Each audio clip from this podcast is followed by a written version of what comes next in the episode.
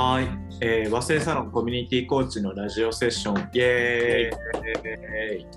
はい、皆さんこんばんは。今日は夜の時間の収録なのでちょっと一味違うんですけれども、えっと、モンさんと水木さんと僕でお届けしたいなと思っております。はい。で今日のテーマはいいパートナーシップの築き方っていうところで話していけれればと思ってます。でこれ僕が持ち込んだんですけど、あのー、先日なんか YouTube が知人のその YouTube の企画みたいなのに参加して、まあ、その人がゲイの方なんですけどそのパートナーを作るにはどうすればいいかみたいなそういう相談、まあ、相談に乗るって大げさなんですけど、まあ、そういうのに乗っててで、まあ、その人が言ってたのはその求めるそのパートナー像みたいなのを自分の100点満点をやっぱすごい求めちゃうからなかなかこう好きになる人ができなかったりとかあとは100点の人が見つかるかどうかみたいなその不安もあってメッセもなかなかできないみたいなそういう話をしてたんですね。で僕とパ今付き合ってるパートナーはまあなんかすごい近しいところもあったしあのすごい波長が合うしあのすごいこう一緒にいて楽しいなみたいなのはあったので付き合ったっていうのはあるんですけどまあ、でも100点お互いなんか求めてる要素が100点あったかっていうとそんなことはなくてやっぱこうよくパートナーシップの築き方でまあなんか定番じゃないけどいいって言われてるのはなんかこう100点を求めるんじゃなくてまあなんかこう完璧じゃなくてお互いこうなんだろう足りないところとかも補完し合うじゃないけどいいある意味なんかそこを求めすぎずにあのその中でどう育んでいくかが大事だよねみたいなのはあの結構言われてるなと思ってて、まあ、僕たちも結構そういう気づき方をしてるなとは思うんですけれどもなんか率直にいいパートナーシップの築き方でそのワードを聞いた時にお二人こういうのが良さそうとか大事そうとか何か思い当たることとかありますか？えー、え見つけ見つけるタイミングとその育むタイミングとあるんですけどどどっちですか？ああじゃあ育むタイミング？育むタイミング。えじゃあ付き合ってからってことですよね？うんうん。えー、なんでしょうね。なんか、もちろん、あの、違う存在、うん、どんなに趣味が同じ似てようと価値観が似てようとやっぱり根本は違う人間なので、うん、違う人間であるっていうことは大事にしてますかね？うん、うんうん確かに。違う人間であるをなん。かまず認めるところからってことうん、そもそも自分とこの人は違うっていう前提のもとで関わり合うようにはしていて、うん、でするとなん。で違うのかなん。で分かってもらえないのとかってあん。まないん。ですよ。分かん。ないのが当然みたいな感じなので、う、なんかこうすれ違いがあるものだし、うん、合わない部分があるものあるというのが当然ででそれが起きた時にじゃあ対話して2人でどういう着地点に行くかっていうのをこうすり合わせるみたいななんか対話の時間はすごい大事にしてる。うん、それは一緒ですね僕も結構対話してる感じはします。うん、うん、かその対話からこう価値観をなんか認識したりとかまあ、信頼したりとか、えーまあ、信頼したりかな、信頼関係をこう築いていくっていうのが、なんか本当最初の方のフェーズですよね。なんかこれをちょっと飛ばしちゃうと、後々しんどくなりそうな気もちょっと確かに。まあ、ずっとし続けることか。結構なんか大事なような気は確かにしますね。うんうんうん。うん、うん、そうですね。なんかこう最初って探り探りじゃないですかおた、うん、お互い。もちろん好きになってお互いがこうこう好意を抱いて付き合うとは思うんですけど、とはいえこう気を使い合ってる状態が最初だと思うんですよねどっち自分をこう可愛く見せたいとか、うん、見せたいっていうこうある種そういうペルソナをかぶってというか、のがあった上での一緒にいる時間みたいのが最初なんですけど、深まるタイミングってなんかそれをこう一つ一つ玉ねぎの皮をこう剥がしていくみたいなのタイミングが私はあって、うん、で剥がす時って最初一番最初の剥がしはととにかく勇気がいる。うん、それを、ね、こんな自分の側面を見せたら嫌われちゃうんじゃないかとか、うん、ちょっとなんか思われるんじゃないか、まあ、最終的に一番恐れてるのは相手が離れていってしまうのではないかが私は強かったんですけど、そうでもその最初のペリっていう玉ねぎの皮だけ勇気を振り絞ってやってしまうと結果私たちは深まったんでそのおかげで。もうその一回それをやったっていうことで安心と信頼がのメーターがちょっと上がる。みたいな。あこれ言っても大丈夫だった。分かってもらえた。分かり合えた。みたいな感じになってそれのこう積み重ねをどんどんしていくみたいなイメージがあります。うん、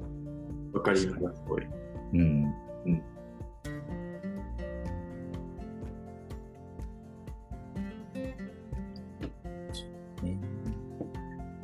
ンさんが珍しくあんまりいやいやいやいやいや慎重にねいやでも本当に見つけ方育み方って言われると本当に今美月さんが言ってくれた玉ねぎを剥く1枚ずつ剥くっていうのはまあ確かになって思いつつなんかその先にやっぱりこうなんだろうな。育む先ってやっぱ難しい。100点にはならないんですけど、ね、なんかそういうのも難しいなと思いながら今ちょっと頭をこういろいろぐるぐるぐるさせてましたけどね僕は。ちょっと話が飛躍しそうだったんで。一旦こう育み方は僕もそんな感じですかね。うん、育んだ先？理想像みたいなってことですか？関係性の。うん 次行ってもいいんですかこれは？いやなんか育むっていうのがその100点ではないっていうのがさっきすごいあのみかけちゃんの話ですごいもう100点とか目指さない年齢になってきたのでなんか逆にその80点とか70点とかを楽しむというか違うところを楽しむみたいなのはめっちゃあるんですね。むしろ違う方を楽しむというか例えば自分がめちゃくちゃアウトドア派でめっちゃインドア派だったら、なんかもちろんね、一緒に出かけようよみたいな時にちょっとしんどい時とかもあるんですけど、なんかお互いの時間を楽しんだりとか、うん、なんかお互いの楽しみ方をこう共有するっていうのも一つのこう見つけ方、育み方かなと思ってるんですよね。うん、でもなんかこう、なんか難しいなっていつも思うのが、うん、あのその先にある、なんかこう、それってやっぱり許容できるというか、その愛情、育み方はそうなんですけど、なんかそれがこう継続するのってやっぱり人って難しいと思っていて、うんうんうん。なんかそれはね、なんか今日今日のテーマでずっと頭を反芻しているなとは思ってはいるんですけどね。うん、ああ、うん、私も無理だと思ってます。それこそこう前回か前々回かのどなんかないつかの収録の時に、うん、こう変わらないものはないっても、うん、モンさんかなが言う,、うんうん、と同じだと思っててもう個と個でも変わり続けるってことは、関係性もずっと変わっていくので固定化したものはないって思っていて。うんうん、からこそその100点の状態とか80点の状態がずっと固定化するなんてことはありえない、うん、からそもそも目指すだけなんか逆に苦しくなるのかなと私は思って。あもう安定安定を目指さない。みたいな感覚はありますね。うん、うん、なんかそれ今言っていただいた変わり続けるっていうのでその、まあ、例えば分かりやすい言葉で言っちゃうとこう冷めちゃうとか愛情が薄まっちゃうみたいなとか相手がどっちかがすごい忙しくなって構えなくなったりとかっていう時があるとするじゃないですか。うんうんうん、でこういう時本当難しいなっていつも思ってて、うん、その時になんか僕の中で一応思ってることだけ言うとそれもより良いパートナーシップを築くためのフェーズだと思ってて、無理してこう離れえーと、だから無理してくっつかないようにというかそうやってパートナーシップだからなんか全部一緒に二人三脚じゃないとダメじゃなくて、うんうん。距離を一旦置いてみるみたいなことを許容できる関係性であったりとか、うんうん。なんか逆にそれを認めてくれる関係性みたいになって、うん。やっぱり結構試される、これまでの結構信頼関係が試されるというか、うんうんでも難しいよな。そこまで聞いて簡単やけど、むずいよねっていつも思ってます。相談を受けるときも、まあ、自身もそうですし、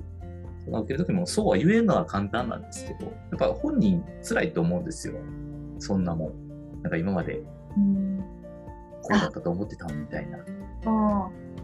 ああ私それで言うと大事にしてることが、えっと、相手の気持ちを先取りしない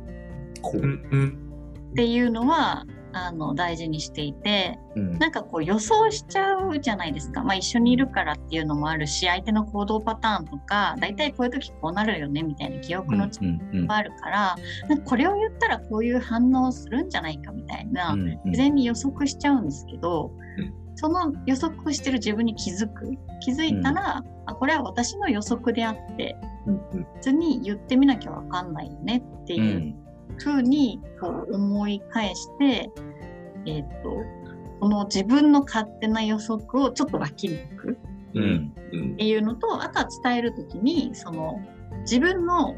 あ嫌だったら嫌とか、うん。イライラしてるだったら今イライラしてるとか余裕ないだって今余裕ないみたいなその、うん。自分のかん今今の感情と、えっと、相手への願い、うん。うん、をこう一緒に伝えるようにしててなんか不満だけ言っちゃうとあなたがあれをしてくれなかったから私は今イライラしてるのよっていううんのだけ言ってしまうと喧嘩になるので、なんかこういう風な未来を本当は一緒に作りたくてでも今こういうことがあって私こういう感情ででも本当はこここが目指したい未来であってこれが、ね、願いでであなたにはこういうことをしてくれたら嬉しいなって思ってるんだけどどう？みたいな。ううん。ん言い方をしますね。対話するときに。確かに。大事だな、うん。どうですか、三上ちゃん？いやーでも今の水木さんの対話のなんだろうスタンスというかそこまでセットに伝えるっていうのはすごいうん。なんだろう。お互いがいい関係性築く上でめちゃくちゃ大事だなって思ったし自分もやりたいなっていうのはまず思いましたね。でなんか僕も結構そのなんだろう。こうしたら相手はこうなるだろうなとかって、まあ、予測することとかはすごいあるんですけどやっぱなんかその予測にとらわれてしまうとなんだろう。なんか僕もそれで結構不安になったりとか言ってみないとどうなるかわかんないのに結構そこでこう自分の状態が乱れたりすることとかもあるのであんまりよ予測に依存しないでおこうとかは思ったりはするのでそこはなんとなくわかる気もするなと思いながら聞いてましたね。具体的な話をすると,、えーと2年前ぐらいに彼が休職をしましたと。うんでめっちゃうつうつとしてずっと家にいて、まあ、この先どうなるかわからない。会社も辞めるのかえ戻るのか転職するのかどうなるんだろう。もうずっと毎日家でうつうつしてる、うん。外にも出ないしなんかだんだんこう体調も悪くなってるっぽい、うん。でなんかすごい心配みたいな。うん。でかつ私もその影響を受けてなんか嫌な感じがする、うんうんうん。ネガティブな波動を受け取ってうんなん。か自分もちょっとこう嫌嫌な悶々とする感じがあるみたいになった時にうん。私は、えっと、言えなかったんですね。最初そのうんうんうん。に対して、うん、と私は今こういう風なのでモヤモヤしてるっていう風に言ってしまったら相手がただでさえモヤモヤしてるうつうつとしてるのに、うん。それになんか追い打ちをかけてしまうんじゃないかみたいなうんうん予測ですよね。これは予測して、で言わなかったっていうのがあって。うんでそれがあった時に、まあ、とある人になんかあなたがこう自分でこう今起きていることをひっくるめて家庭内に起きていることをひっくるめて自分で背負おうとすればするほどうん。相手のその心の成長のチャンスを奪ってるんだよって言われたんですよ。って言われてその時にガツンときてうん。そう。で、えっと、あそうか。なんかこれを良かれと思って、うん。なんか優しさみたいな風にむしろ。私はなんか、自分で思って言ってなかったけどこれはただ単に私の恐れでありうん。言ったら相相手がどうどうにかなっちゃうんじゃないかみたいなのって私の勝手な恐れだしうんで私が勝手に一人でなんか私がしっかりしてなきゃ彼がうつうつとしてる中私がしっかりしてなきゃうんうん私がポジティブであらなきゃって思えば思うほどに彼をどんどんこうネガティブにさせていうんくのに全く気づいてなかった。うん。それがいいみたいに思い込んでたんですよ逆に。もうけ結果的にそれをこう、まあ、言ってくれた人のおかげでそのちょっとずつちょっとずつ今こうこうこういう状態私もすごく余裕がなくてみたいな。うんうん。でもこれは私の問題でうん。別ににどうどうこうしてほしいんじゃないけれどもうん。知っておいてほしいみたいな。うん。うんに言ったりしてでそれで彼が、えっと、年末に一人旅に出て家をうんまうんでちょっと物理的に距離を取うんうんってでお互いちょっとこう頭冷やしてみたいな。うん。でで帰ってきてまあやっぱいないと寂しいよねみたいなうんうねみたいな感じになってちょっとこうこうなってうん。下がって上がってちょっと対立してまたなんか下がってみたいな。になったんですけどやっぱりこう関係性って陰と陽のバランスだと思うので私が陽であろうとすればするほどに彼は陰というポジションを取っていってああうんうん。ででもその現象に私は全く当時気づいてなかっただけで頑張ろうとしちゃった？うん。結果彼私が彼をもう今今自分はこういう状態で余裕がないみたいなことも含めて言う開示することで彼もあそれを受け止めなきゃいけないんだなっていう新たなになるはずだったのに、私はそれをこう奪い続けてた。うん。あ言ったら言ったら重荷になってしまうかもしれない。みたいな。うん。うん。うん。でなんかどんどんその今の力学を強化してしまってたみたいなうん。なるほど。ことがあって、うん、その時にこう玉ねぎ大きな玉ねぎの皮をペリってああそれが一枚目やったってことね。剥がしたっていうのの、舞台うんえ質問していいですか？はい。水木先生。はい。なんかそれってその例えばさどっちかが仮になんかその例えば一人旅の話が出たりとかうん。いやそんなん言われてもなんかそばにずっといててほしいみたいなマインドになってたら、まあ、それも話し合い続けるんですかねそれとも。なんかもうとにかく一緒にずっといたいよ。そう例えばさっきの太陽の話で言うと光を。うん光であってほしいねみたいなマインドに相手がなってたらどうしてたんですかね？あわた私に対して例えば彼がずっとポジティブにあってほしいみたいなうん。感じで言ってたとしたらどうなってたんですかね？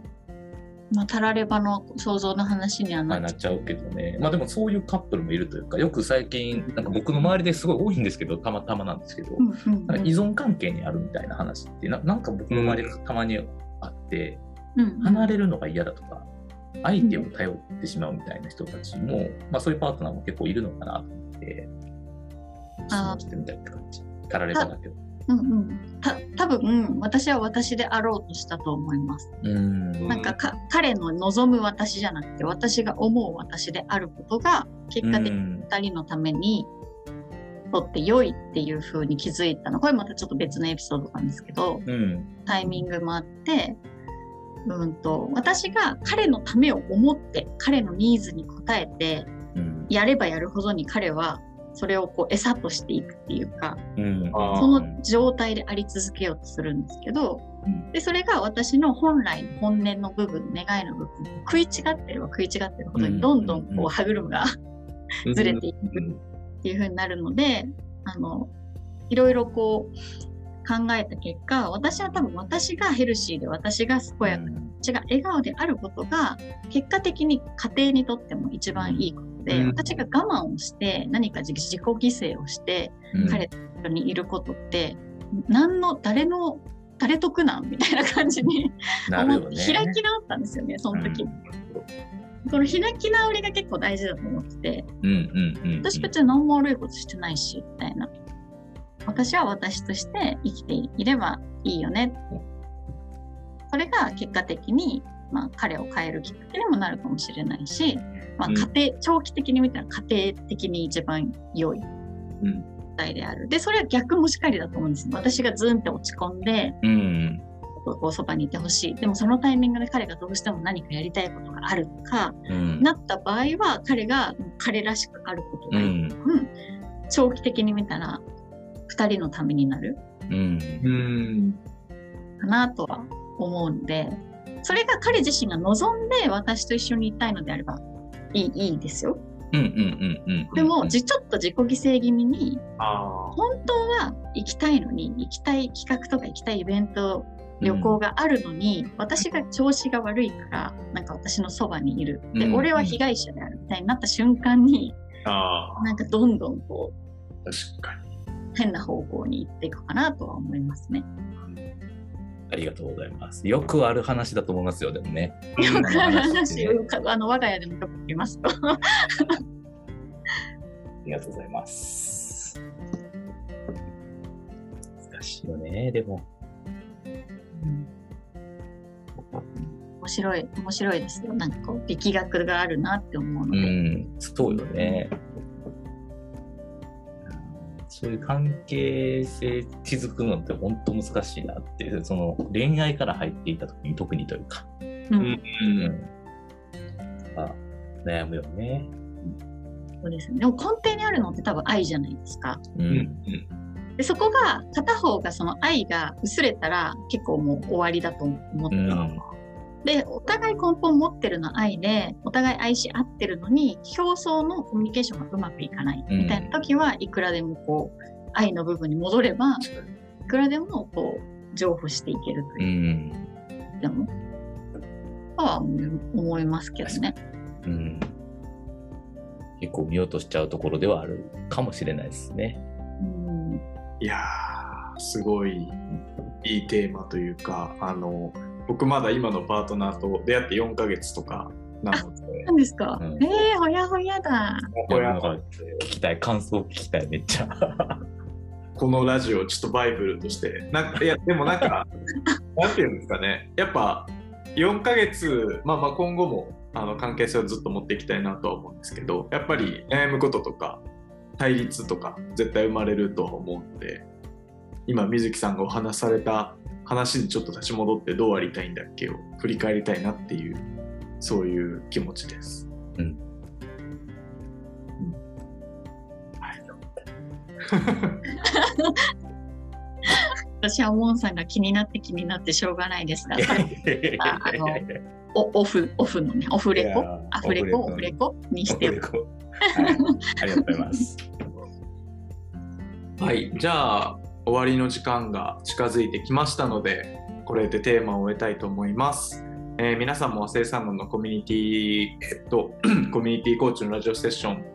楽しんでいただけましたでしょうか？お届けはパーソナリティのモンさんと水木さんと三影でした。ありがとうございました。次回もお楽しみに。ありがとうございました。